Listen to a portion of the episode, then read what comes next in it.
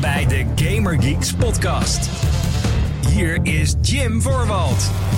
Hallo mede Gamer Geeks. Wat leuk dat je luistert naar de Gamer Geeks podcast, de talkshow van Gamer Geeks. Hij begint al goed. Uh, waarin ik je bijpraat over hetgeen wat speelt in en rondom de gaming-industrie. Ik ben Jim dus, degene die uh, binnen de eerste 30 seconden al over zijn eigen woorden struikelt. Datum van opname is 13 oktober 2023 en dit is aflevering nummer 230 van de Gamer Geeks podcast. Over een week dan gaat de gamingwereld exploderen. Vanwege twee grote releases op dezelfde dag. Namelijk Super Mario Bros. Wonder en Spider-Man 2. Oh damn. Waar ga ik tussen kiezen? Geen idee. Waarschijnlijk heb ik de tijd niet eens om beide te spelen. Maar, oh man. Uh, over Super Mario Bros. Wonder heb ik zeker wel het een en ander te vertellen. Um, zometeen meer in de playlist. Uh, dankjewel dat je luistert. Vind ik super gaaf. Uh, dat komt misschien een beetje uit het niets, maar ik heb het idee dat ik je elke week gewoon moet bedanken voor het feit dat je naar deze show luistert. Naar het, het, het um, ik wil het gezever noemen, maar dat komt ook weer zo negatief over. Het gepraat, het uh, gediscussieer uh, uh, over videogames van mijn kant af. ik vind het gewoon super tof dat je luistert. Ik zag in de YouTube comments ook alweer mensen dingen zeggen als... hey Jim, tof dat je terug bent met de show, want er is er een tijdje uit geweest. Vorige week is er weer een nieuwe gekomen. Mocht je die overigens gemist hebben, grote aanrader, want ik praat je bij over alles omtrent PlayStation, over een grote Xbox-lek, over Nintendo Directs, et cetera, et cetera. Dus... Vooral even checken. Um, op onder andere YouTube dus, waar dus een aantal comments weer zaten. Uh, dankjewel daarvoor. Uh, YouTube.com slash GamingGeeksNL. Abonneer vooral als je van uh, videocontent omtrent videogames houdt. Um, maar de show is natuurlijk ook te beluisteren via alle grote podcastdiensten. Zoals Spotify en Apple Podcast. Mocht je op een van die twee genoemde luisteren zou je dan voor mij als je dit althans leuk vindt, um, een recensie willen achterlaten. Dan is een hoge sterrenrecensie natuurlijk het allerfijnst voor mij. Uh, we staan op dit moment op een 4.8 op Apple Podcast en een 4.7 op Spotify out of 5. Dus het is niet alsof het een onvoldoende is. Sterker nog, verre van. Uh, maar uh, laat vooral je recensies achter. Want hoe meer recensies er binnenkomen op een show. Uh, en ook hoe hoger, hoe beter die uitkomt in het algoritme. En dat is leuk, want hoe meer mensen naar deze podcast luisteren. Hoe meer we met deze podcast uiteindelijk kunnen doen. dus. Um, Dank daarvoor. Dank voor al je support. Als je, de, als je al luistert, vind ik het al helemaal te gek. Als je iemand bent die nooit mailt, iemand bent die nooit comment, iemand bent die geen recensie heeft achtergelaten, prima. Vind het al helemaal tof dat je erbij bent. Maar als je de show extra wil supporten, zijn dat dus manieren om te doen. De engagement opzoeken. Zoals ze dat dan zo mooi noemen. Want dat vinden al die platforms fantastisch. Anyway, um, bedankt dus. Tof dat je erbij bent. Dat is in een nutshell wat ik wilde zeggen. Um, ik vind het altijd leuk om de show te beginnen met een aantal korte gaming nieuwtjes. Er komt een beetje een opwarmronde, zo kan je het noemen. Uh, nieuwtjes waar um, ik zelf niet heel veel over te vertellen heb. Vanwege een gebrek aan ervaring of vanwege een gebrek aan kennis. Dat uh, komt heel veel voor. Dus uh, alles zit in het korte nieuws. Grapje, natuurlijk niet. Maar uh, laat ik daar vooral even mee beginnen. Want ehm, allereerst was er iets heel grappigs deze week naar buiten gekomen. Over The Lord of the Rings Gollum. Misschien heb je van deze game gehoord. Dit is een game die eerder dit jaar is uitgebracht door Daedalic Entertainment. Dat is een uitgever slash um, ontwikkelstudio. Die voorheen alleen maar point-and-click games maakte. En dan op een 2D-vlak vaak. Misschien wel 3D-elementjes her en der. Maar het, niet lullig bedoeld dit, maar gewoon niet heel erg ambitieus. En um, wel, ze hadden wel een, een vaste groep aan fans die die point-and-click adventure games fantastisch vinden. Daar is allemaal geen probleem mee. Zij hadden een ambitieus idee, namelijk een full-fledged 3D game maken omtrent Gollum. En die zou dan uit gaan komen ook op PlayStation 5 en Xbox Series S en X. Die game is een aantal keren achter elkaar uitgesteld. Uh, kwam eerder dit jaar dus uit en was een fucking shitshow. Echt een game die gewoon verre van af was. Uh, slechte ideeën had qua gameplay, um, slechte uitvoering. Um, het voelde, van wat ik ervan begreep, want ik heb hem zelf nooit gespeeld. Ik haat mezelf niet genoeg om die game voor de volle map te kopen. Ik zag hem laatst nog in de aanbieding voor 30. Ik wil, oké. Okay. Zou ik heel graag willen halen. En voor de grap willen spelen. Als, een zijn, als zijnde een fascinatieding. Maar dan moet hij wel like, goedkoop zijn. Ik ga er geen 30 euro. Was laatst dus in de aanbieding voor 30 euro. Ook dat vind ik nog te veel. Als je uiteindelijk, zeg maar, like, zak naar 10. Weet je wel, Balen Wonderworld niveau. Dan ga ik hem halen. Maar goed, waarom heb ik het over die game? Nou, verschrikkelijk. Hartstikke kut. En eh, op een gegeven moment heeft de ontwikkelaar op eh, social media een apology neergezet. Een, een, een excuus. En dat excuus alleen al was heel slecht. Omdat letterlijk in de eerste zin er een spelfout stond. Namelijk, eh, we apologize for the quality of The Lord of Ring Gollum. Dus ze konden niet eens de naam van de game correct schrijven. En nu is er dus uh, afgelopen week het nieuws naar buiten gekomen. Dat een oud medewerker die heeft zich uh, die heeft, uh, her en der wat informatie gedeeld over de ontwikkeling van de game. Over hoe mensen compleet ja, gewoon kapot gemaakt werden. Keiharde schema's. Um, allemaal niet leuke verhalen. Maar ook dat dus de apology, de, het excuus werd geschreven door, jawel, JetGPT. Wat waarschijnlijk de reden is waarom het zo uh, generiek aanvoerde. Ook de tekst. Het was allemaal van: We thank you for your understanding. We promise to be better. En dat soort fucking meest. Meest. Meest stereotype teksten die je kan bedenken zaten erin. Inclusief de spelfouten zoals de naam van de game. Uh, en dit is dan de reden. Niemand daar uh, van management die dacht... laten we dit vooral even checken en controleren of dit klopt. En misschien kunnen we er wat persoonlijks inzetten of zo. Nee, ChatGPT, schrijf apology over deze game. En dit kakt hij eruit. Copy-paste in een, in een JPEG-formaat en sturen die handel. Um, ChatGPT, mensen ja. Weet je hoe vaak JetGPT trouwens ernaast zit? Ik heb het wel eens gewoon uitgeprobeerd dat ik dan voor mijn radioprogramma wat, wat de dingetjes door JetGPT dan laat uh, opzoeken. Of laat. En dat ik dan met een vraag kom: Goh, wanneer kwam dit nummer uit? Bijvoorbeeld van, van, een, van een band. En dan komt hij met een of ander jaartal. En een datum die totaal niet klopt. En dan denk ik: hoe dan? Als ik het nu letterlijk google, kom ik wel op het juiste antwoord. Of heeft Google het fout? Hmm. Nee, maar dan, dan ga je meerdere websites af en dan krijg je een bepaalde datum te zien. En dan denk ik oprecht, hoe komt JetGPT dan aan een compleet ander antwoord dan dat? Het is toch AI, het is toch slim, zogenaamd?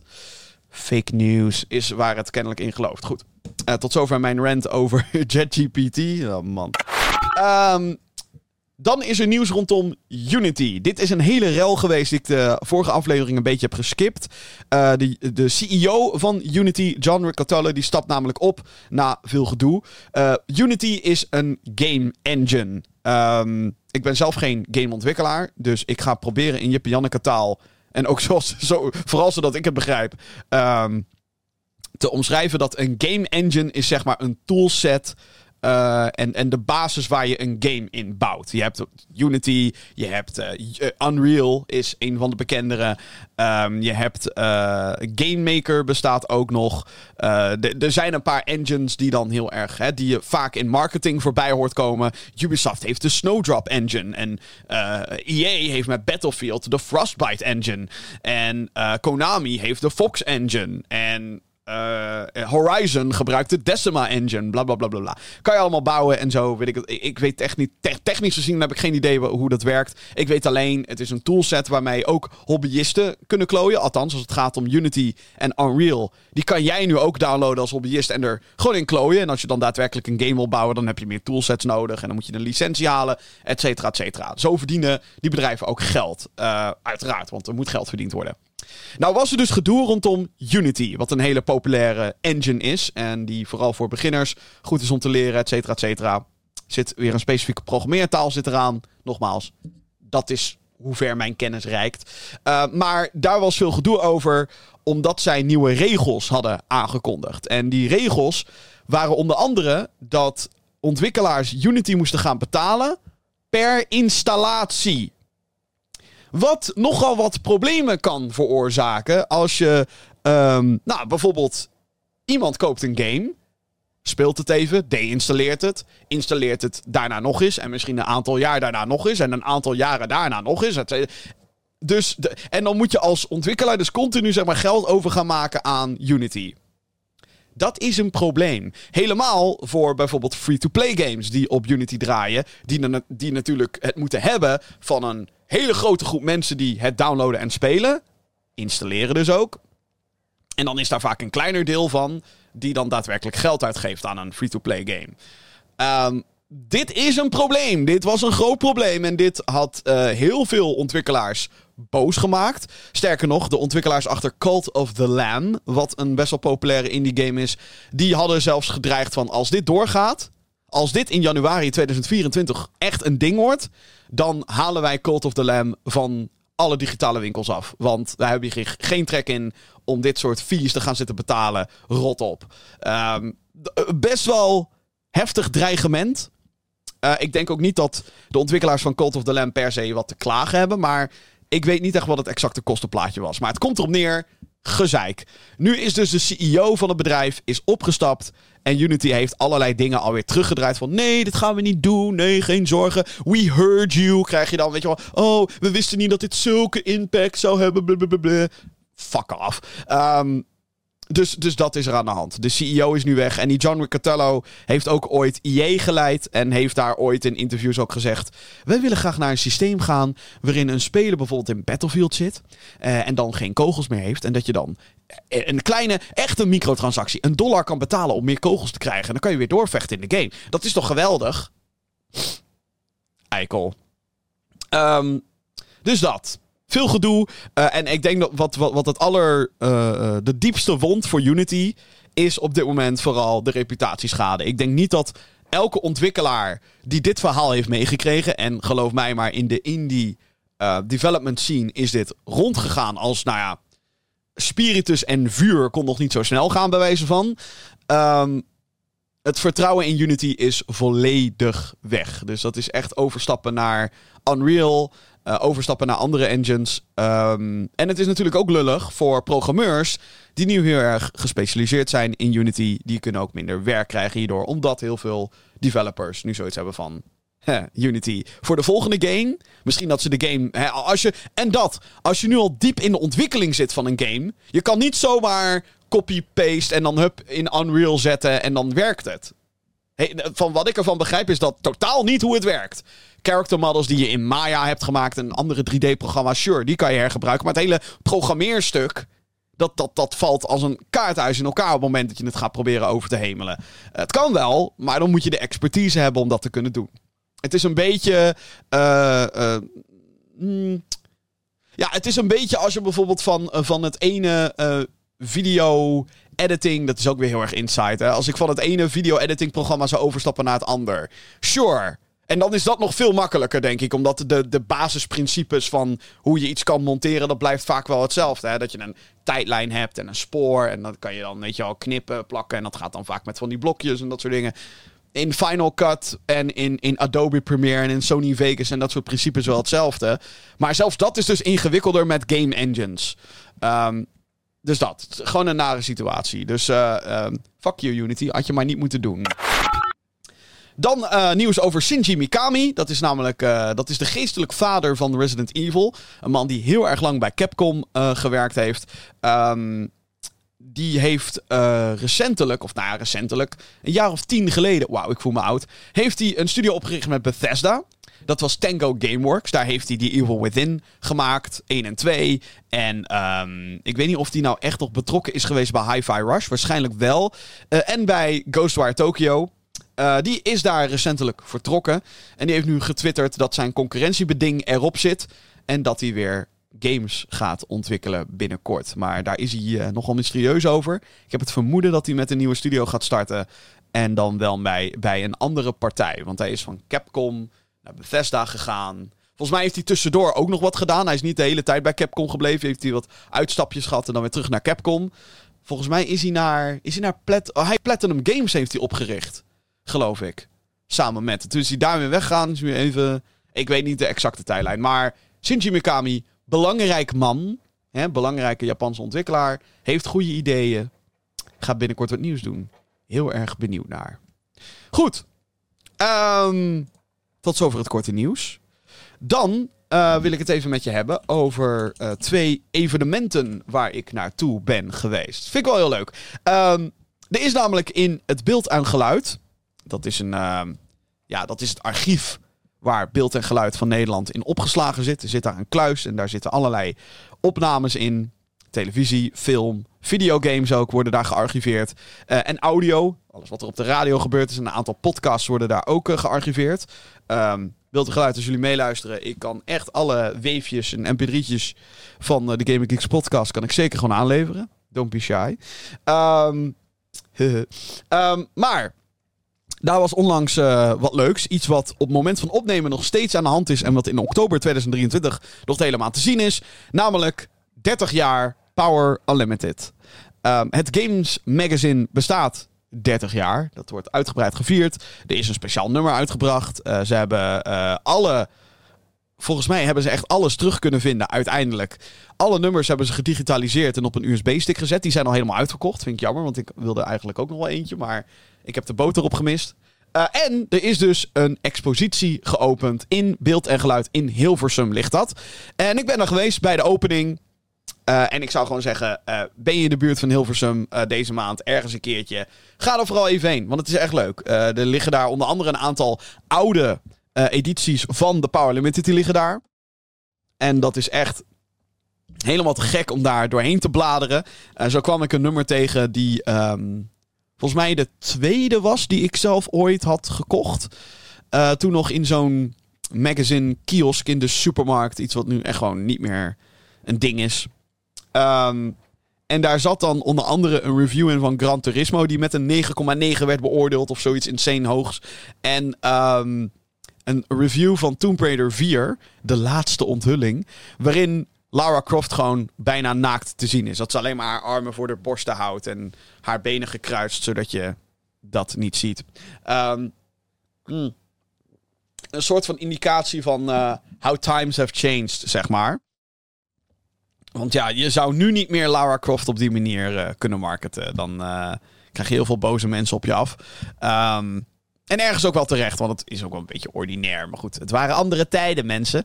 En seks zelfs. En dat dachten ze met videogames zeker ook. Uh, maar dat was heel erg leuk. Ze is natuurlijk niet te wijten aan Power Limited, want zij gingen ook gewoon mee met wat toen hip en happening was. Um, maar het is zo tof om door allerlei oude nummers heen te gaan en dan dingen te zien als wat? Mortal Kombat Mythology Sub-Zero een 8,9 of zoiets. Een, insane hoog cijfer voor echt een kutspel. Gewoon de, de, de tijdsgeest was zo ontzettend anders. Heel erg grappig en heel erg leuk om daar doorheen te bladeren. Kennelijk gaven ze ook cijfers aan previews trouwens. Ik weet niet hoe dat werkte, maar dat vond ik raar. Zo, hey, ja, wij vonden deze demo tof. Hier is een 9. Oké. Je kan het doen, I guess. Je kan overal een cijfer aan plakken. Je zou ook aan deze podcast een cijfer kunnen plakken. Maar uh, nee, dat is gewoon heel grappig om door die oude nummers heen te bladeren. En uh, uh, te kijken wat er nou ook veranderd is qua schrijfstijl. Qua hoe games gepresenteerd werden. Want tegenwoordig, mensen, kan je natuurlijk gewoon ehm, op elke console en op, uh, op de PC kan je gewoon op een opnameknop drukken. En dan komt er beeld uit. Je kan screenshots maken, de, hele bende. Op Nintendo Switch kan je dan. Je kan wel beeld opnemen, maar heel beperkt. Maar goed, je hebt daar ook genoeg middelen voor. Een capture card, hier, klik, zo, HDMI, dingetje. En dan kan je allerlei beelden opnemen. Um, vroeger was dat niet zo. Vroeger kreeg je gewoon screenshots aangeleverd. En um, een paar persmateriaal, een paar logotjes, een paar assets. Die zijn er nog steeds. De press kits met screenshots, et cetera. Um, het is heel grappig dat je dus echt van die promo-screenshots alleen maar ziet in die magazines. En dat is nu... Ik weet niet hoe dat eigenlijk tegenwoordig gedaan wordt. Ik kan me voorstellen dat omdat de press assets nog steeds heel high-res zijn... dat die vaak nog steeds gebruikt worden. Mits ze representatief zijn voor uh, de game. Alhoewel ik daar soms ook nog wel... Soms, ik twijfel daar heel vaak nog aan.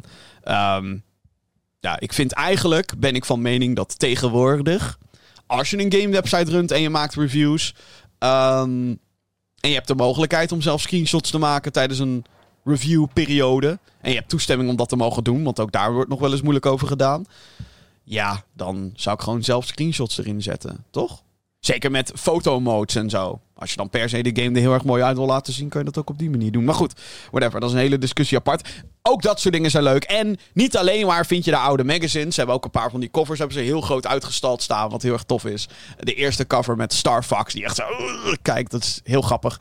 Uh, maar er staan ook een paar arcadekasten en consoles. Door de jaren heen. Met een aantal iconische games. Ik heb daar volgens mij... Um, echt iets van een half uur Tony Hawk's Pro Skater 2 staan spelen. Uh, dus als je een high score daar vindt met Jim, dan ben ik dat.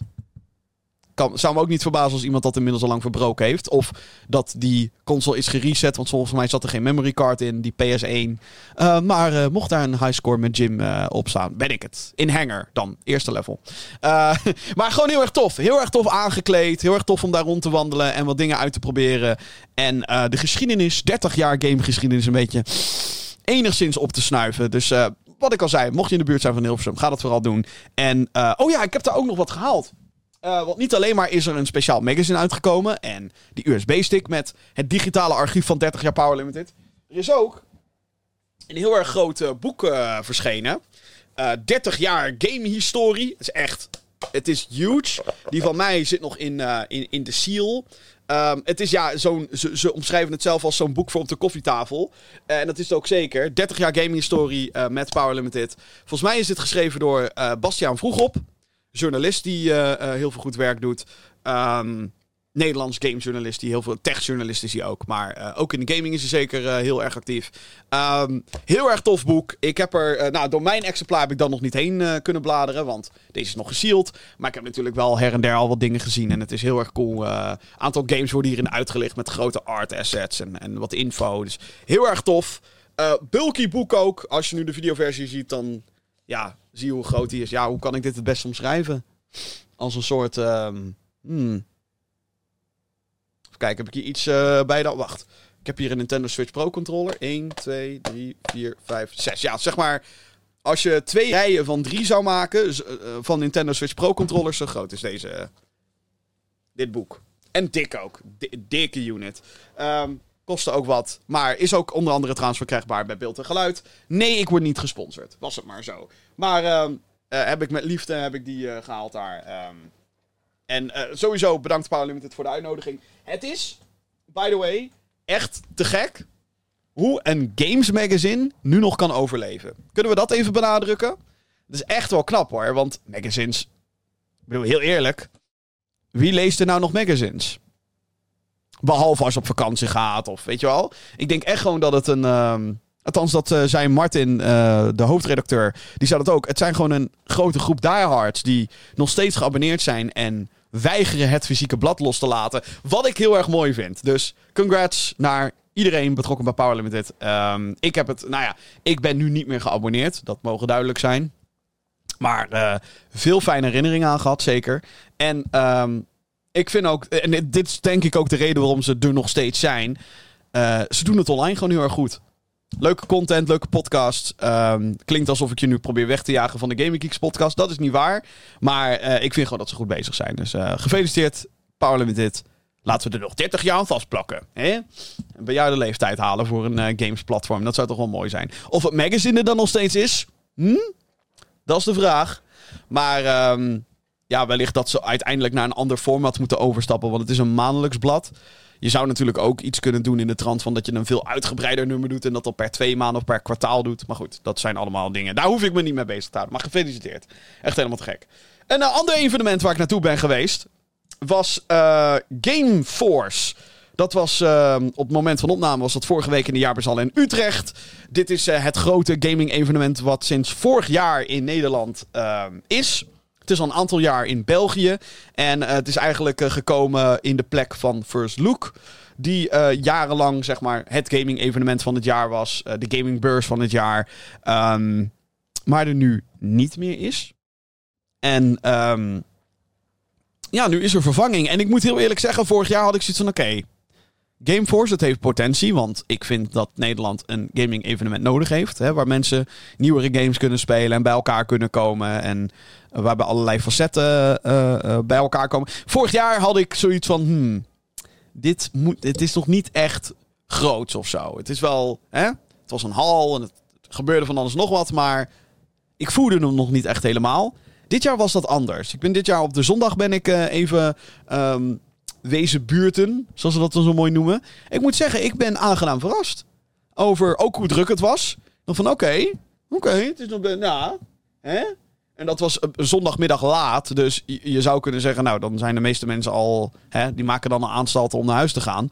Um, ja, er was gewoon ook veel te doen. Uh, er, waren, er was een retro area, er waren arcade kasten, er waren cosplayers, er waren heel veel winkeltjes, uiteraard. Um, heb ik ook wat gekocht, kom ik zo op terug. Um, en, er waren een aantal toffe games te spelen. Uh, Recreation was er onder andere. Um, Call of Duty Beta was er al te spelen. Sonic Superstars was er al te spelen. Volgens mij kon je ook Assassin's Creed Mirage doen en zo. Er was echt wel gewoon veel te doen daar. Dus um, ja, props daarvoor. Want het is denk ik niet makkelijk om als Nederlandse beurs... Kleine partij ben je dan op dat moment... Uh, Weet je wel, je bent geen Gamescom. Uh, kost heel veel geld waarschijnlijk ook om daar alsnog te staan. Ik bedoel, dat is denk ik waar heel veel mensen zich uh, in vergissen. Heb ik ook in het verleden gedaan. Het kost zo ontzettend veel geld om zo'n e-, evenement op te zetten. En om daar als standhouder iets te doen. Een indie area was het trouwens ook natuurlijk met allemaal indie games. Nou goed, je kon daar echt wel genoeg doen. Ik had echt het idee dat de verhouding tussen de verschillende facetten binnen de gamingcultuur, dat die goed uh, uh, represented werden. En er was een, uh, ook een gebied waar je Magic the Gathering kon spelen en, en tabletop. Dus het was echt tabletop, beetje anime, beetje popculture. hardware was er ook. Er was, was een winkel, winkeltjes, retro. Echt allerlei facetten waren daar aanwezig. En dat vond ik tof. En ik vond dat daar. Die balans was daar goed in. Het een overheerste niet per se het ander. Alhoewel er natuurlijk wel veel winkels waren. Maar goed, daar kom je niet onderuit, denk ik. Op zo'n evenement. Um, en uiteraard had ik graag willen zien dat er meerdere grote nieuwe games aanwezig waren. Ik bedoel, dit was natuurlijk een uitgelezen kans geweest voor PlayStation om Spider-Man 2 daar even te showcaseen. Maar volgens mij doen ze dat nergens. Um, en hebben ze dat ook nog nergens gedaan ze weten gewoon dat die game als een idioot gaat verkopen. Um, dus dat. Weet je. En, en ik kan pissig worden op daarom. Xbox was er niet, geloof ik. Althans. Niet in een. een oh, jawel. Ja, ik, weet, ik weet niet exact. Maar. Um, het, kan altijd beter op dat front. He, je zou kunnen zeggen, joh, he, zet een stand neer daar, want die game is net uit. En zet een stand neer van dat, want die game is net uit. Maar wat ik al zei, dit kost best wel veel geld. En uh, we zitten ook gewoon in zo'n financiële situatie. En dat merk je omtrent gaming overal. Ik bedoel, ontslagen bij allerlei game studio's. Uh, marketingafdelingen die ingekrompen worden, want we moeten geld besparen. Um, maar het was fijn om te zien dat op Gameforce...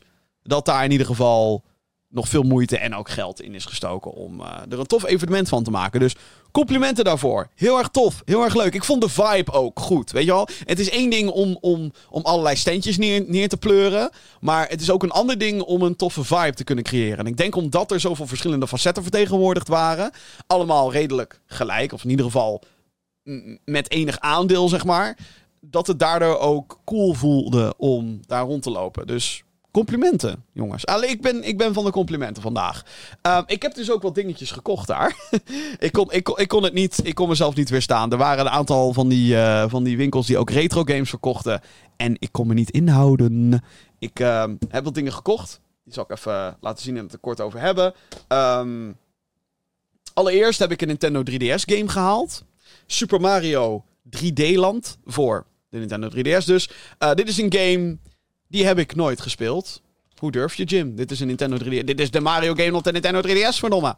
Uh, en ik had al een tijdje... Ik heb van die fases dat ik dan op Marktplaats zit te zoeken naar specifieke games. En ik denk, oeh, deze wil ik eigenlijk wel graag halen. Maar dat ik dan nooit de trekker overhaal. Um, nu wel gedaan met uh, Super Mario 3D Land. Uh, was daar te koop voor 15 euro of zo. Wat, een, wat niet super goedkoop is ook niet duur. Het is volgens mij een beetje de prijs die nu voor deze game rondgaat. Maar de reden waarom ik hem hier echt wilde hebben is omdat uh, deze hoes specifiek is de uh, normale release. Um, deze game is namelijk ook uitgebracht in de Nintendo Selects uh, omgeving, zeg maar. uitvoering. En um, ik vind die hoezen niet mooi. En dat zijn wel de meeste die nu tweedehands online worden aangeboden. En dit was de reguliere editie gewoon de volledige hoes, zeg maar. En daardoor wilde ik deze hebben. Dus uh, uitgelezen kans. Dan hey, 15 euro. Ligt hier gewoon. Cool. Neem ik mee. Daarnaast heb ik twee, um, ja, toch wel echt um, archiefdingetjes gehaald. Um, twee in-box Game Boy games. Wauw, echt te gek. Toen ik dit zag liggen en ik zag de prijzen die heel erg redelijk waren voor wat het was, dacht, toen dacht ik ook, oeps. Daar gaat mijn geld. En ik moest me nog inhouden. Want ik had echt de neiging om al die Game Boy games in de doos mee te nemen. Want ik weet niet, het heeft iets... Het is, eh, het is super nostalgisch hoor. Het is echt gewoon een nostalgie ding. Maar dat vierkante doosje, dat kartonnen doosje met die grote twee woorden Game Boy op de, aan de zijkant. Ehm, in het geval van de tweede game die ik heb, de drie woorden Game Boy Color. Dat Nintendo logo, de hele charme. Ja, ik kwam gewoon even. Ik ging helemaal terug naar, uh, naar vroeger. Uh, anyway, de twee games die ik heb gekocht uh, zijn Dr. Franken 2 op de originele Game Boy. Dit is een spel waarin je ja, als een, een Frankenstein monster speelt. Um, het is eigenlijk gewoon een heel simpel platformspel. Dit is een spel die ik zelf vroeger nooit had.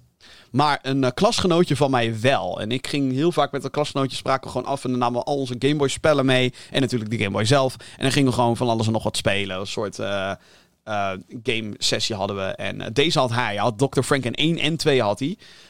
dus nu nog Dr. Franken 1 moet ik nog zien te vinden. Wel jammer. Ik, deze zit dus met hoesje. En met de game zelf. In het originele ook zo'n Game Boy plastic hoesje om de cartridge heen. Uh, maar geen boekje. Jammer.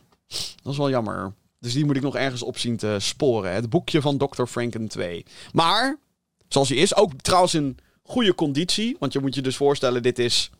Wanneer kwam dit uit? Hmm. Staat er een jaartal op? Er staat geen jaartal op. Dat vind ik raar. Wacht. Dr. Franken Game Boy. Game Boy release. 1992.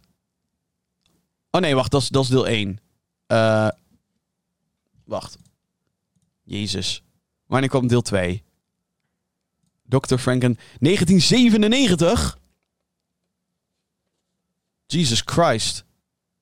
Wauw. Ik wist niet dat dit een hele laat... Nou ja, hele late, dat valt wel mee wat betreft de Game Boy, maar... Ik wist niet dat... Zo, vijf jaar later? Damn. Nou goed, alsnog. 26 jaar oud. Ik vind het toch... Nee, wat zeg ik? Dat zeg ik verkeerd. 27 jaar oud. Oeh. Nee, dat zeg ik verkeerd. Whatever. Maar ik kan, ik kan niet mijn hoofd rekenen. Dr. Franken 2, te gek. Andere Game Boy game die ik heb gekocht... is voor de Game Boy Color.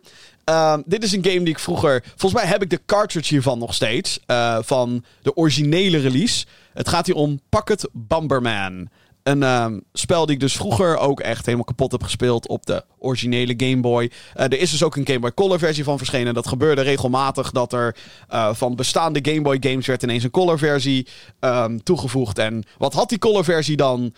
Vaak kleur op de Game Boy Color. Ja, Klinkt logisch. Maar uh, soms ook in de vorm van wat extra content. Link's Awakening kreeg bijvoorbeeld een DX-versie op de Game Boy. Weet je wel, dat soort dingen. Um, maar ik vond het gewoon heel tof, want ook dit is een game uit mijn jeugd. Die Game Boy Color versie heb ik dan nooit gehad, maar het is in principe dezelfde game. En om hem dan nu in doos te hebben, de doos is wel een beetje beschadigd. Er staat een dikke vette grote sticker die er ooit niet heel erg um, subtiel af is gehaald.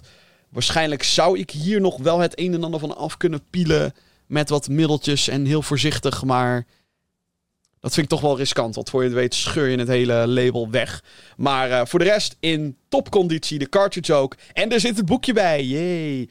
Dus uh, echt helemaal te gek. Vind uh, zo cool om dit soort dingen dan in mijn handen te hebben. Dan, ja, gewoon volledige Game Boy games. Of althans, voor het grote deel volledige Game Boy games. Ik ga daar heel erg lekker op. Dit is mijn nostalgia beet. En wat ik al zei, ik, ik moest me echt inhouden om niet alle complete inbox Game Boy games daar weg te roven. Want dat, uh, wat ik al zei, ze waren best betaalbaar. Ik heb hier niet uh, superveel voor betaald. Um, volgens mij 60 euro of zo bij elkaar voor deze twee.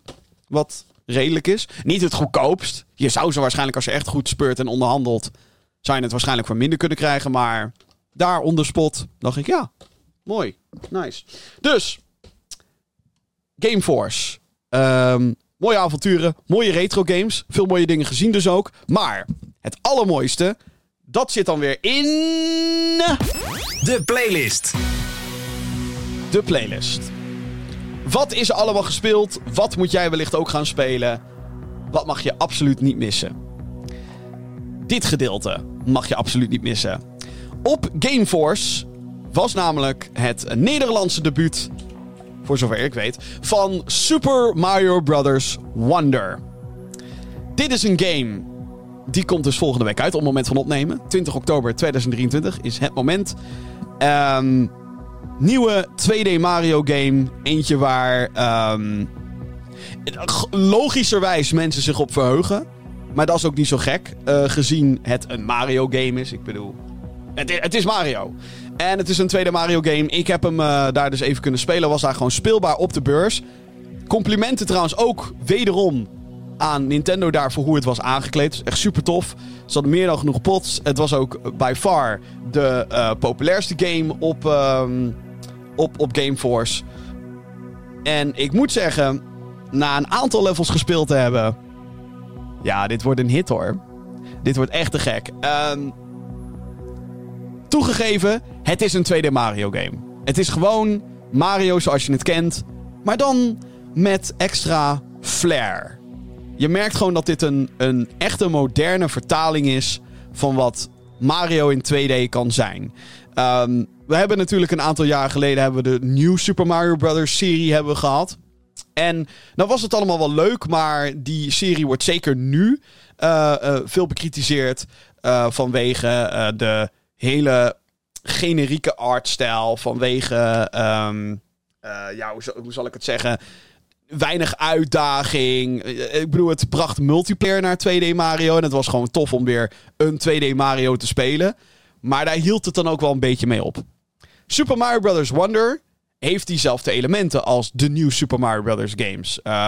Hè, het is 2D Mario. Je kan het met meerdere mensen spelen. Dat kan allemaal tegelijkertijd. Er zijn weer allemaal characters. Je hebt, uh, en een grotere cast dan ooit. Uh, je hebt Mario, Luigi, uiteraard. Uh, Toads, Toadettes. Daisy doet dit keer mee. Peach. Yoshi, die is wel jammer genoeg een soort van easy character. Um, in plaats van dat hij, dat Yoshi, of zij, volgens mij kan Yoshi van alles en nog wat zijn. In plaats van, ja, je kan er dan ook op rijden, maar het is niet alsof Yoshi zeg maar een zij-character is in in de game. Weet je wel, niet, niet zoals Yoshi werkte in andere games. Wat ik jammer vind. Maar goed. Um, wat ik tof vond aan Wonder, van wat ik gespeeld heb, is dat het zo ontzettend creatief is. Het pakte de Mario-formule en zegt gewoon weer: hey jongens, laten we er weer even wat flair aangeven. Laten we gewoon weer leuke dingen doen met de omgeving. Uh, er zijn bijvoorbeeld um, uh, nu uh, Wonder flowers in levels die de boel transformeren. Waardoor je ook ja, een soort trippy effect krijgt. Um, het is heel erg tof hoe dit gedaan is. Ik vind de artstijl te gek. De power-ups zijn heel erg leuk. Um, ik heb er dan met twee kunnen spelen. Eentje is de bekende olifant Mario. Waardoor... Of olifant Toadette, olifant, olifant Peach. Het is maar net welke character je speelt. Um, waardoor je ja, een olifant wordt. En extra sterk wordt. En eigenlijk door alles heen gaat. Maar ja, als je dan een keer geraakt wordt, ben je meteen die overpowered power ben je dan kwijt. Um, dus uh, ja, dat, is gewoon heel erg tof. En het ziet er heel charmant uit. Uh, een andere waarmee ik heb kunnen spelen is een soort drill power-up. Dat je een, een boor op je hoofd krijgt. En daarmee kan je um, in, de grond zitten. En ook ondergronds gaan met, met, met die power-up. Dus daarin merkte ik, hey, sure, weet je, als, je, als je er kritisch naar gaat kijken, het is niet allemaal, het is niet de meest revolutionaire gameplay ooit. Maar het is weer lekker die Mario-formule. Het is in die zin heel nostalgisch. Omdat het aanvoelt, het, voelt aan als een game die bij wijze van altijd had kunnen verschijnen. Zo'n oude Mario-game, maar dan met allemaal nieuwe trucjes. En nieuwe graphics. Wat ik al zei, ik vind de artstijl echt te gek. Ik vind het echt heel erg tof eruit zien. Heel erg. Um, het maakte mij vrolijk. Maakte mij gewoon van: oh ja, ik speel een nieuwe Mario game. En ik stond ook echt op die stand te roepen. Ik wil niet zeggen schreeuwen, want dat klinkt dus zo agressief. Maar wel heel erg zo van: hey, dit is te gek. Uh, wat tof dit. Uh, ik werd verrast door het level design. Ik werd verrast door de power-ups. Ik denk echt dat dit een fantastische Mario game gaat worden. Of je dit nou in je eentje gaat spelen of uh, met, met andere mensen op de bank of online. Dit is super gaaf. En echt op een manier waarvan ik denk: hoe slim is het dat eerder dit jaar die Mario-film is verschenen. En dat ze dan nu met deze game komen. Het is eh, heel erg goed. En ehm, ook qua. Gewoon qua graphics ook. Het is echt van, ah, lekker. Love it. Ja, eh, ik heb het dus even kunnen spelen op Gameforce. En als je het ook hebt gespeeld, dan heb ik zo'n vermoeden dat je de mening deelt. Maar wat is deze game tof? En ehm, kan niet wachten. Kan niet wachten totdat het 20 november, eh, november oktober is. Want deze ga ik sowieso spelen. Dit wordt echt eh, ja, heel erg leuk. Ook al zal die voor sommige mensen te makkelijk zijn. Ik heb zo'n vermoeden dat ze wel die balans weten te raken. Ehm, en ja, dat het echt zijn eigen eh, charme weer heeft. Eh, Love it. Ehm, als je enigszins de, als je de trailer al leuk vond en je bent niet op op Gameforce geweest, je hebt niet de kans gehad om te spelen. Als je de trailer hebt gezien en je dacht, oh, dit ziet er zo leuk, eh, uit om te spelen. Ja, ja, ja, dat doet het. Dus eh, ik ben blij dat deze game zijn verwachtingen waarmaakt. En ik heb dus echt de vermoeden dat dit eh, binnen de kortste keren in de top 10 best verkochte Switch games staat.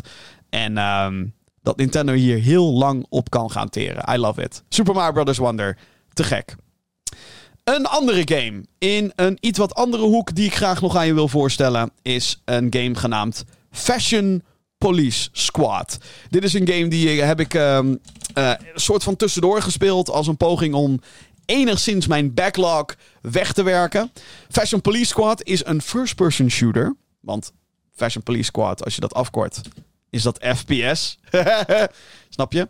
Eh, en daarin speel je als, echt waar, de modepolitie. Eh, een modepolitie in een ja, pixelachtige omgeving. Waarin jouw vijanden dus ook fashion crimes zijn.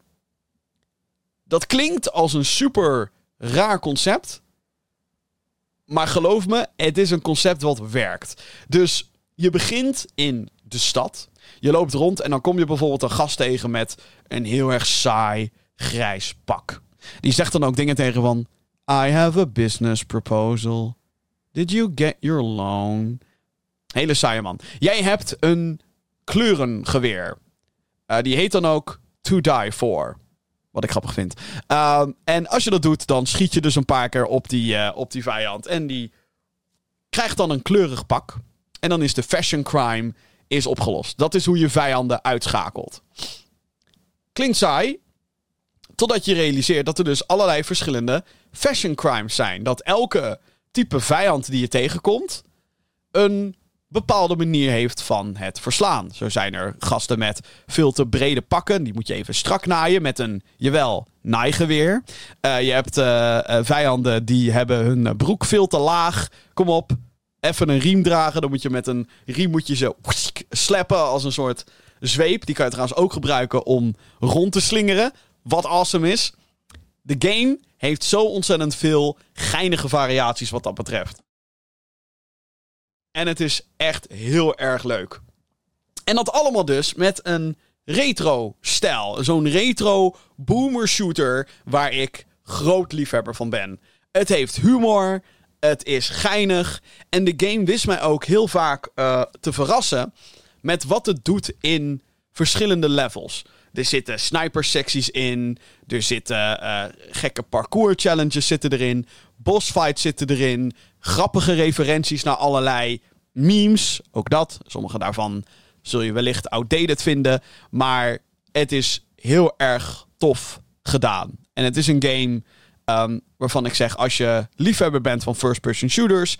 en je bent heel erg, eh, net zoals ik... van de ouderwets voelende uitziende first-person shooters, de boomer shooters. eh, games zoals Dusk en Ion Fury en Amid Evil en... eh, God, er zijn er zoveel. Sprawl is eh, uitgekomen. Cultic is geweldig. Als, als één van die namen ook maar iets zegt en je vindt het tof, check Fashion Police Squad. Want het is een game met ontzettend veel charme, ontzettend veel humor, hele toffe gameplay, echt heel erg tof. Eh, het is niet een hele lange game. Het is een game die. eh, nou, mijn Steam teller staat volgens mij 5 uur. Ik heb de game op hard gespeeld. Ehm, dus het is geen lange game, maar dat hoeft ook niet altijd. Eh, het is een, gewoon iets wat ik heel erg aanraad om tussendoor te spelen. Heel erg gaaf. Game voelt lekker aan. Graphics zijn echt heel erg tof. De soundtrack is ook heel erg cool. Heel catchy. Wederom heel retro klinkend. En, en de stijl doet me heel erg denken aan. Niet zozeer aan Super Nintendo, maar meer echt aan arcade-achtige elementen. Wat de game ook goed doet hoor. Want elke keer als je ook een vijand uitschakelt, dan krijg je ook van Fabulous. Spicy! Weet je wel? Dat soort uitspraken krijg je dan. Elk level eindigt met een. Uh, of althans, dan krijg je een scorescherm met een catwalk. Waar je alle vijanden dan overheen ziet lopen. die je hebt gemoderniseerd, gefashioniseerd of whatever. Het verhaal is geinig met voorspelbare plot twist. die het dan ook meteen parodieert. Het is heel erg tof. Ga dit spelen. Fashion Police Squad. Ik vind het te gek. Het is in ieder geval te spelen op Steam. En ik geloof dat het ook op Nintendo Switch te vinden is. Let me check that. Fashion Police Squad. Waar is het nog meer op te vinden? Even kijken hoor. Uh, Steam. En op PlayStation, Xbox, Nintendo Switch. Het is overal. Dit is een game. Wat ik al zei. Als je houdt van first-person shooters. Uh, check dit. Het is echt heel erg leuk. En het is. Even kijken hoe duur is hij. 20 euro. Niet het meest goedkoop, maar wel tof. Als je een paar kwaliteitsuren wilt, dan, uh, of wil, dan moet je dit zeker gaan overwegen. Zet het op je wishlist. Want wat ik al zei, het is heel erg tof. Um, of wacht op een sale als je dat per se wilt doen. Maar uh, dit, dit is er eentje die stond al een tijdje op mijn, geïnstalleerd op mijn computer. En eindelijk ben ik eraan toegekomen. En ik ben heel erg blij dat ik het heb gedaan. Fashion Police Squad te gek. Zometeen in de Gamer Geeks podcast. Gaan we het hebben over het nieuws. Ubisoft die stelt weer een game uit. Komt Guitar Hero terug en Disney gaat wellicht met een gestrekte been gaming in. Mm. Nieuws. Oké, laten we dan nog uh, proberen met enige tempo door het nieuws heen te gaan. In deze aflevering van de Gaming Geeks podcast. En het grootste nieuws van de afgelopen week is toch wel een nieuwe console. Of nou ja, nieuwe console. Een nieuw model van een bestaande console. Want PlayStation heeft nieuwe modellen van de PlayStation 5 aangekondigd. Alhoewel ze officieel niet zo heten, heeft het internet deze de Slim-versie genoemd. Uh, zoals het nu met de console is, komen er uh, twee modellen. Eentje met een disk drive die 550 euro uh, kost. En eentje die enkel digitale games kan spelen voor 450 euro. De grote twist is dat op de digitale editie er later alsnog een Ultra HD Blu-ray speler aangekoppeld kan worden. Um, die PlayStation 4 en 5 games kan lezen. En Blu-rays. En Ultra Blu HD Blu-rays. De losse disk drive kost wel 120 euro. Dus ben je duurder uit als je eerst de digital only koopt en daarna uh, de disk drive. Komt dat dus uh, 20 euro uh, duurder komt dat uit. De nieuwe modellen die zijn 30% kleiner en wegen 18 tot 24% minder. Afhankelijk of je dus de digitale of de non-digitale haalt. En komen met iets meer schijfruimte dan de huidige modellen. Deze wordt namelijk geüpgrade van 825 gigabyte naar 1 terabyte. Heb ik altijd een raar getal gevonden trouwens op de huidige PlayStation 5. Ik zit er trouwens aan te denken om binnenkort zo'n. Um, hoe heet het? Zo'n SSD uh, in mijn uh, PlayStation te, te zetten. Ik merk ook gewoon, de schijfruimte, het is er niet. moet, moet er echt een keer aan gaan beginnen. Um, anyway, terug naar die uh, slim modellen. Als je de PlayStation 5 verticaal wil laten staan, althans dit nieuwe model, dan gaat dat ook nog eens extra geld kosten. Een stand moet hiervoor apart aangeschaft worden die 30 euro kost. Ja, wat is de deal met dat? Um, de nieuwe PS5-modellen die komen in november naar Amerika. Pas in Europa komen ze voor in de winkel zodra de voorraad voor het huidige model aan zijn einde komt. Dit hint er sterk naar dat de console zoals we die nu kennen niet meer in productie is. Ah. Ja, de slim modellen. Er is um, veel. Ik, ik merk een gemengde reactie online. En ik denk dat dat te maken heeft met het feit dat ze het in de vorige generatie een stuk slimmer hadden aangepakt. Namelijk de combinatie Pro. hey, hier is het nieuwe basis PS4 model. En die werd toen ook nog eens wat goedkoper. Als ik me niet vergis. Uh, die ging volgens mij toen van 400 naar 300. Zoiets. Um, we leven natuurlijk nu in een compleet andere financiële situatie. Um, het gaat gewoon niet heel goed. Ook dankzij al het verschrikkelijke geweld in de wereld. Um, het is bijna het, bijna. het is een treurige tijd waarin we leven. Um, dus in die zin vind ik het. Ja. Uh, niet heel gek dat de prijs per se naar beneden gaat. Ik had zelf hiermee gewacht tot de Pro. Uh, die waarschijnlijk volgend jaar komt. De PlayStation 5 Pro. Um, ik denk, ik, ik, ik denk echt dat er een, een refresh komt, een, een sterkere, zodat de generatie ook wat, wat verder door kan. En dan kunnen ze weer wat extra marketen met, hey, kijk eens even, we hebben een sterkere PS5 en die kan dan dit en die kan daadwerkelijk 8K. Ook al hebben we dat ook op de doos van de PlayStation 5 gezegd. Technisch gezien kan dat ding 8K, maar nu kunnen we echt 8K content leveren, denk ik. Nee, niet. Hm, whatever. Uh, wat, wat ik heel tof zou vinden van een PS5 is als dat echt gewoon 4K, 60 fps, raytracing. Als ze dat voor elkaar zouden kunnen krijgen, zou dat tof zijn. Um, ik denk ook dat deze generatie voorlopig nog wel door kan zonder Pro. Maar ik denk wel dat het gaat gebeuren. En ik denk ook dat de ontvangst van deze uh, ja, kleinere versies van de PS5 beter was geweest als die. Uh, als die dus uh, samen met een Pro zou worden aangekondigd. Uh, maar dat is niet het geval. Um, wat vind ik ervan? Ik vind ze er eigenlijk wel leuk uitzien. Ik, ik moet wel eerlijk bekennen, ik heb er wel een iets goedkoper gevoel bij. Uh, en dan zonder dat ik het apparaat in levende lijf heb gezien. Ik weet niet waarom, maar dat hele alien en grote van de PS5 heeft wel iets. Praktisch gezien is dit natuurlijk veel handiger. Want de PS5 is een fucking grote, bulky ding waarvan ik denk, ja. Dat is de console die ik niet wil verplaatsen. omdat het zo'n groot, onhandig ding is. Um, en ik zit, ik zit ik had het dus net al over die SD en dat ik er een extra schijfje wil doen. Ook daar verheug ik me niet op, want dan moet ik dat eruit halen. En dan die klep eraf en dan, dan maar uitvogelen hoe dat moet. Uh, zijn genoeg tutorials voor. Dat komt wel goed. Maar um, ja, dat, dat, wat dat betreft is dit een groot voordeel. En het is natuurlijk ook een voordeel voor PlayStation. Want vergis je niet, de reden waarom ze dit doen is, en dit is eigenlijk ook wel jammer dat ze daardoor ook geen prijsverlaging erbij doen. Maar de reden waarom ze dit doen is omdat het goedkoper is om te produceren. Dat is meestal waarom dit soort kleinere modellen uitkomen. En dan kunnen ze natuurlijk in de marketing kunnen ze zeggen: hey, het is een kleiner praktischer model. Hij verbruikt ook minder stroom en dat soort dingen. Dat hebben ze hier niet echt heel erg benadrukt. Uh, viel me op, op het PlayStation blog althans. Um, dus ja, het is. Uh, je zou dus denken. Doe er iets van die prijs af, doen ze niet. Misschien dat daar. Uh, misschien ook dat de winst op dit moment qua hè, hoe duur het nu kost om te produceren, dat, dat de winst die ze daaruit halen niet heel groot is. Laten we daarvan uitgaan. Laten we even uitgaan van de goodwill. Wacht, het is een bedrijf. Misschien niet doen. Maakt niet uit. Um, ik vind het aspect dat je de digitale versie kan upgraden naar een diskversie te gek. Echt heel erg tof. Daarmee zou je dus kunnen zeggen: hey, stel je zit nu iets krapper bij kas. Ja, dan is denk ik een PlayStation 5 zou dan laag prio moeten hebben, zou je denken. Maar goed, uh, stel je zit er krapper bij kas, maar je wil wel een PS5-game spelen. Digitaal. Koop je de digitale versie, kan je hem later alsnog upgraden naar diskversie. Of in het geval dat je er bijvoorbeeld eentje cadeau krijgt. hey, ja, thanks. Ja, voor deze PlayStation 5. Ik wil liever de diskversie. Kan je dan alsnog er later bij doen. Dat is dan een kleine investering vanuit jezelf. Kleinere investering vanuit jezelf. Dat je een stand erbij moet kopen om dat ding rechtop te zetten. What the fuck? dat is toch raar? 30 euro voor een vertical stand. Die, die zou erbij moeten zitten. Als, je, hè, als dit ding dan ook goedkoper is om te produceren, pleur dat stukje plastic er dan ook gewoon bij. What the fuck, hé. Kom op, Sony. Doe even niet zo ontzettend greedy. Ik denk dat dat ook is waar de meeste kritiek vandaan komt. Het feit dat dat je nog een stand erbij moet kopen, wat dan weer extra geld kost.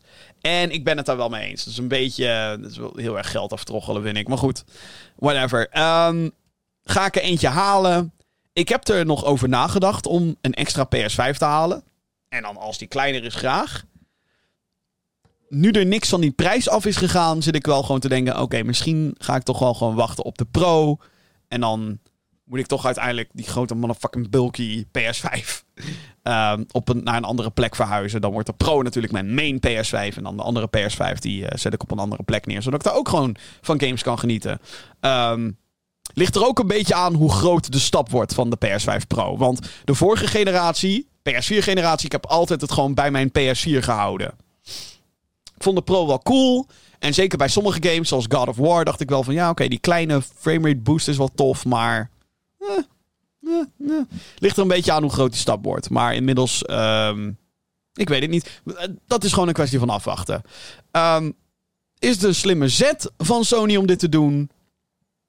Nou ja, als het inderdaad in productiekosten verminderd wordt, is dat slim. Ehm, ik denk dat het minder intimiderend is, dit apparaat, qua grootte. Het is 30% kleiner, dus dat is wel heftig. Ik heb ook al wat foto's gezien waarin ze vergeleken worden. En dan is in dit, dit inderdaad een veel... Ja, een apparaat die je daadwerkelijk onder je televisie kwijt kan. Hè. Je hoeft niet je hele tv-meubel leeg te halen om die PlayStation 5 er neer te zetten. Dus dat is ook heel fijn. En het is natuurlijk qua timing ook wel handig. Hè. Gewoon in, eh, in, in de holiday season, dit in Amerika in ieder geval, eh, al introduceren als de nieuwe PS5. Ehm, met alle grote games. Dus dan ligt het daar ook in de winkel. En het toch even wat verser beeld. En het eh, is slim. Ehm, ja, verder heb ik eigenlijk gewoon niet heel veel over te commenten. Ja, ik had gewild dat misschien dat ze die prijs weer naar beneden zouden halen naar het niveau zoals hij bij launch was. Want zoals je weet, bij launch was die 400, 500 euro. Nu is hij 450, 550 euro. Dat is volgens hun de economische realiteit. Het had, wel, het had wel extra cool geweest als ze met deze slim versie die prijs naar beneden hadden gehaald.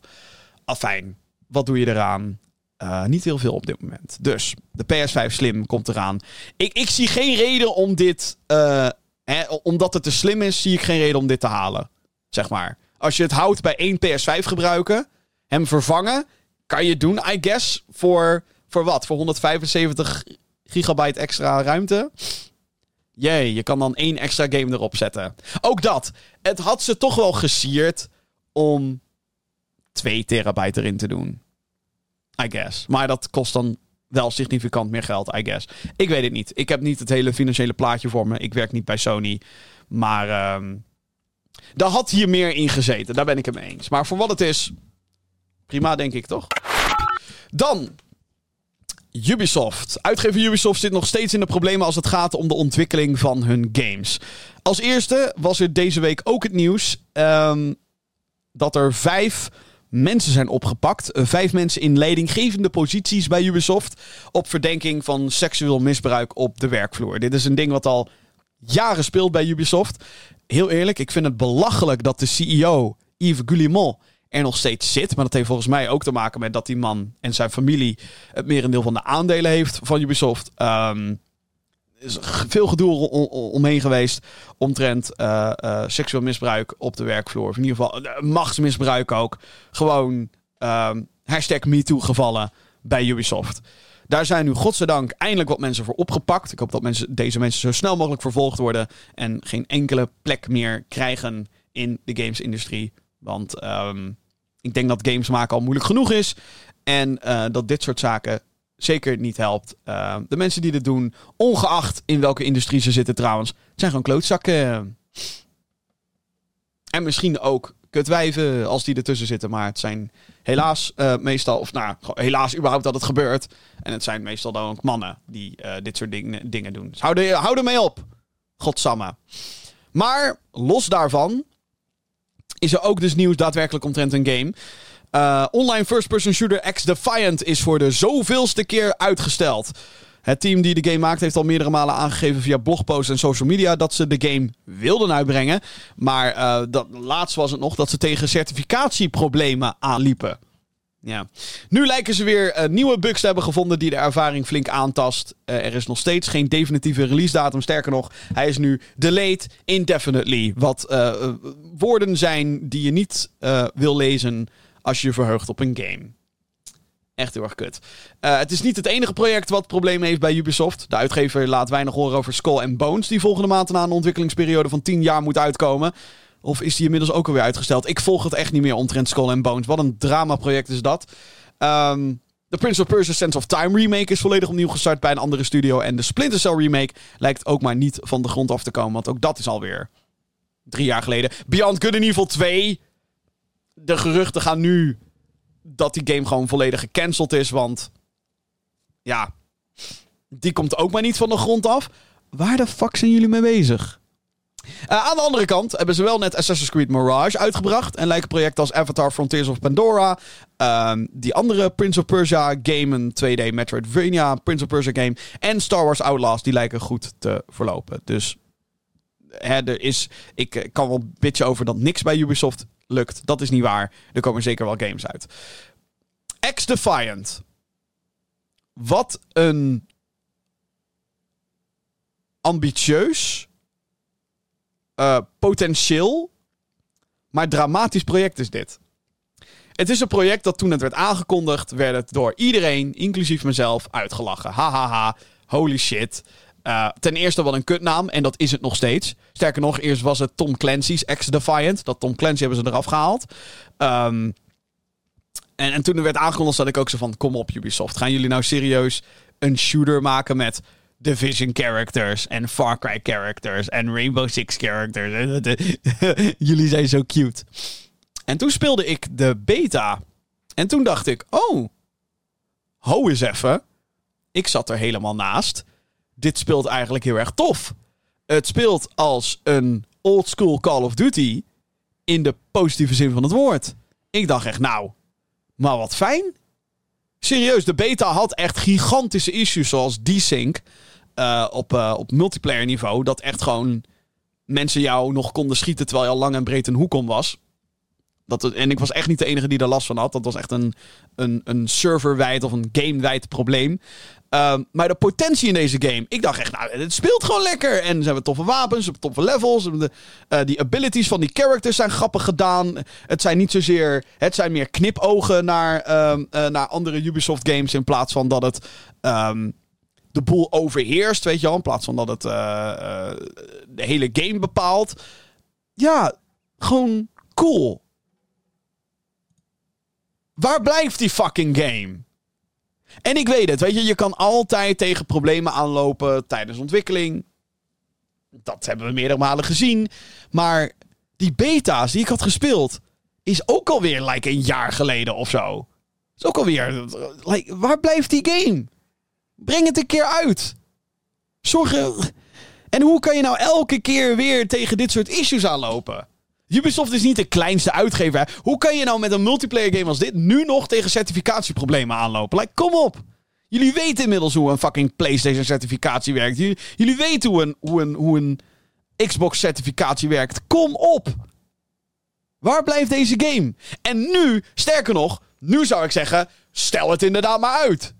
Dit had aan het begin van het jaar, zomer, dan had je dit moeten uitbrengen. Niet nu.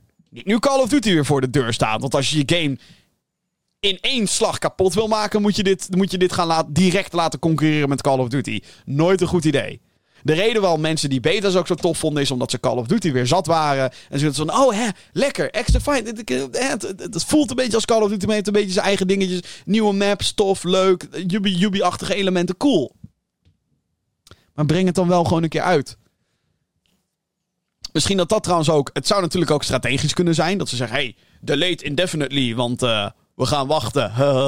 totdat mensen de Call of Duty Modern Warfare 3 uh, weer een beetje zat zijn. Zou kunnen. Maar. Kom op, jongens. Kom op. Kom dan gewoon met een datum. En kom dan gewoon met concreet. Get your fucking shit together. Ook omdat ik. Inmiddels ben ik gewoon gefrustreerd. Niet omdat het project me niet van de grond afkomt. Maar omdat dit daadwerkelijk een game is die ik zou willen spelen. Maar goed. Wat ik al zei nu omtrent Call of Duty releasen. Nee, doe dat maar even niet. Doe me niet. Oké. Oh, als dit waar is, jongens. Als dit gaat gebeuren, ben ik een blij man. Uh, website Windows Central meldt dat uitgever Activision Blizzard interesse heeft om Guitar Hero nieuw leven in te blazen. Oh my fucking god. Let's go. Volgens bronnen binnen het bedrijf heeft CEO Bobby Kotick uh, de vele mogelijkheden besproken qua ontwikkeling nadat de overname door Microsoft slash Xbox compleet is. Die overigens echt op het punt staat om helemaal afgerond te worden. Um, volgens mij heeft Groot-Brittannië nu gezegd: de deal mag doorgaan. Wij geven onze officiële thumbs up. Deze deal gaat door. En uh, nou, binnen nu en een week datum van opname is die deal helemaal afgerond. En dan komt Xbox waarschijnlijk met een gigantisch groot persbericht waarop ze zeggen: Ja, het is nu van ons. Activision Blizzard is nu officieel van ons. En dan komen er waarschijnlijk meteen wat oudere Call of Duty's naar Game Pass. Weet je wel, dat soort dingen. Uh, of daar wachten ze misschien mee tot uh, later, begin, begin volgend jaar. Omdat de nieuwe Call of Duty voor de deur staat. Zou ook kunnen.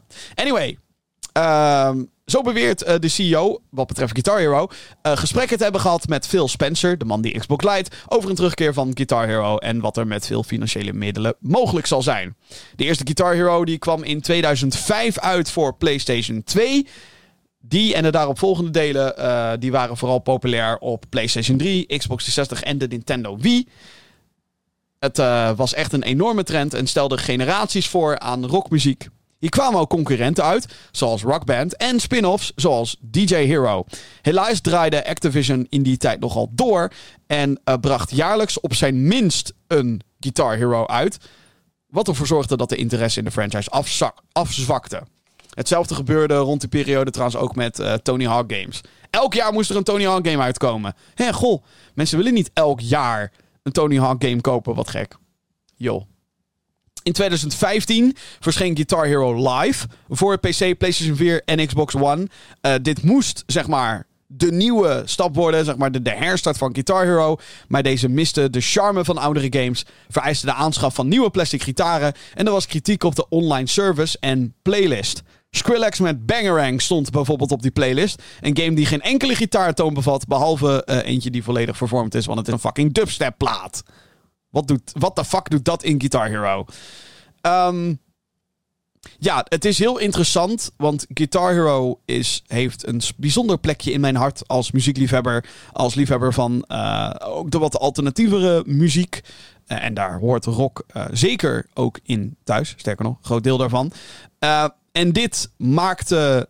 Ja, dit, dit bracht veel rockmuziek de huiskamers in. op zijn aparte manier. En um, zorgde wat mij betreft ook weer voor wat meer acceptatie voor zowel de muziek als videogames. Um, dus Guitar Hero is een hele belangrijke franchise geweest.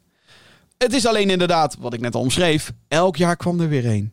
En dan kwamen ze met spin-offs. Guitar Hero Metallica, Rock Band Green Day, Rock Band The Beatles, uh, Guitar Hero Warriors of Rock, Guitar Hero 6, Guitar Hero Lego Rock Band of Guitar... Ik, ik weet het allemaal niet eens meer.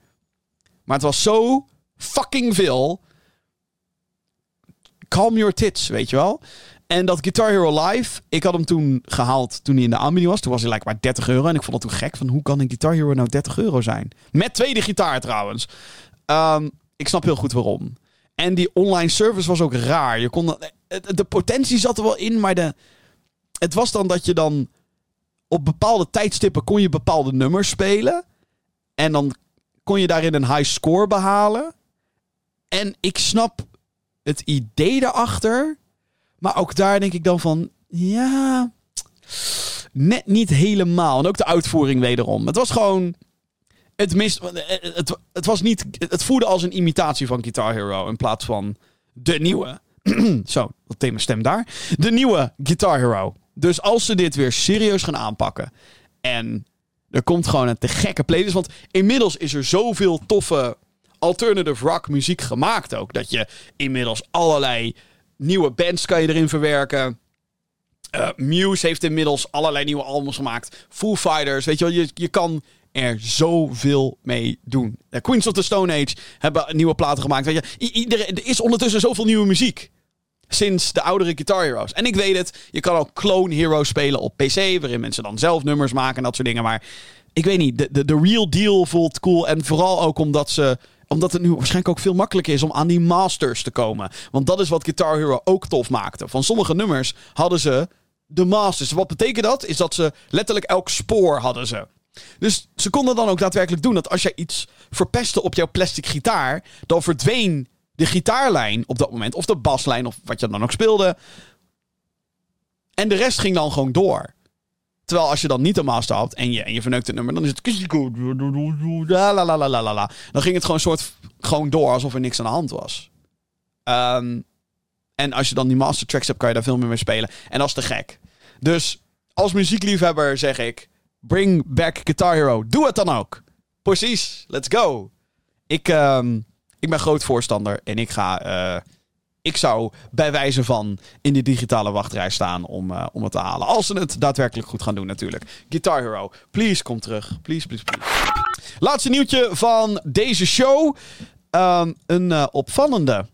Volgens website Bloomberg is de CEO van Disney, Bob Iger, geadviseerd door een aantal andere werknemers die zeg maar bij hem aan tafel zitten. Um, hij is dus geadviseerd om een game-uitgever te kopen. Het gigantische mediabedrijf heeft jaren geleden Disney Interactive gehad, die voornamelijk games uitbracht gebaseerd op de animatiefilms of series van de Walt Disney Company. Vooral in de jaren 90. De Tarzan game, de Hercules game, de Lion King. Oh jongens, oh, wat, een, wat een nostalgie allemaal. Uh, je had natuurlijk ook de Capcom games. Uh, DuckTales, woehoe. Um, de Aladdin game op uh, Super Nintendo was door Capcom. de God, Knabbel en Babbel.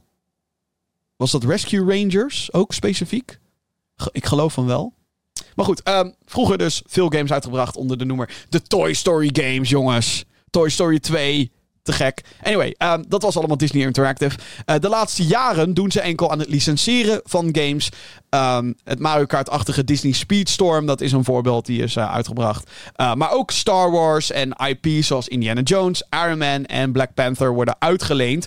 Alhoewel dat dan weer gaat via dochterondernemingen zoals Lucasfilm Games en Marvel Games. Heb je dan een divisie die dan die licentie soort van uitdeelt.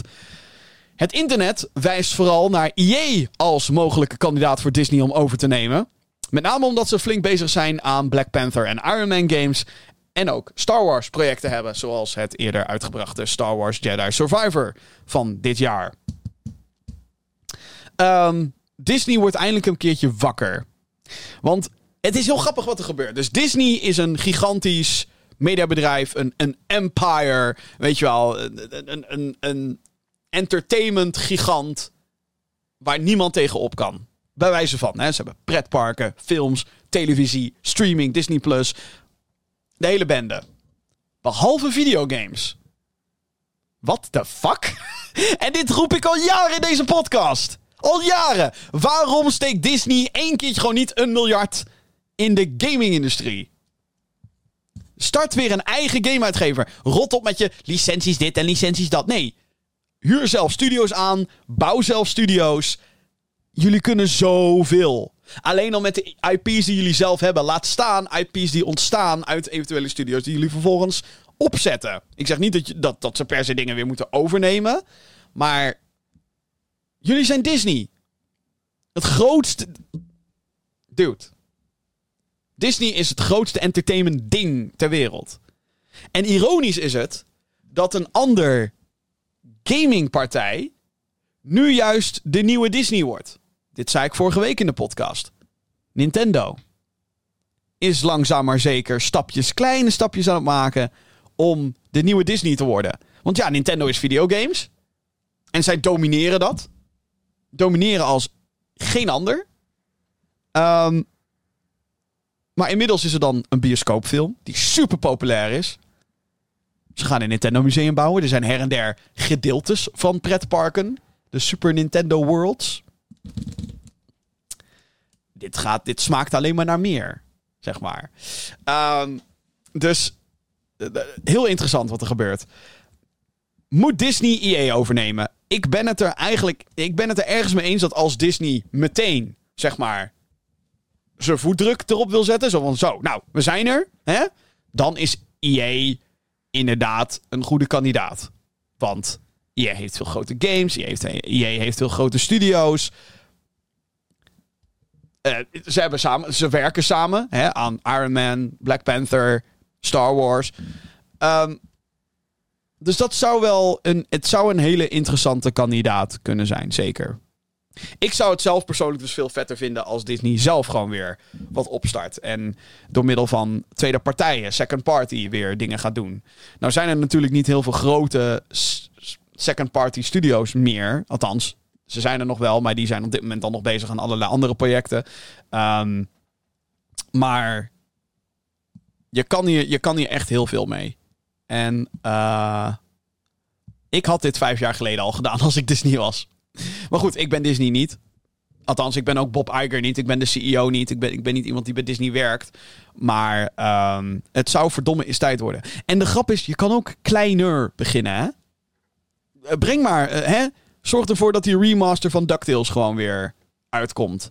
Ehm, er zijn al een paar Disney-compilaties op Nintendo Switch en PlayStation. Zoals die Aladdin en Lion King heb je, geloof ik. En is nu een editie waar Jungle Book dan weer bij zit. Weet je wel? Kijk of je daar wat meer op kan teren. Weet je wel, kom met de, de 3D Classics, eh, Disney Classics Collection. Met Toy Story. Doe dan 1 en 2 meteen, weet je wel. Doe, doe, doe, doe. Dan, eh, wat wat je ook bij Aladdin deed. Doe de Game Boy versie en de Super Nintendo versie. En de Genesis versie van Toy Story 1. En van Toy Story 2 doe dan gewoon de, de beste versie. Want die games zijn toch echt hetzelfde. Ehm, en Tarzan, weet je wel, Tarzan en uh, welke noemen Hercules, Herculade. Hercules was fantastisch.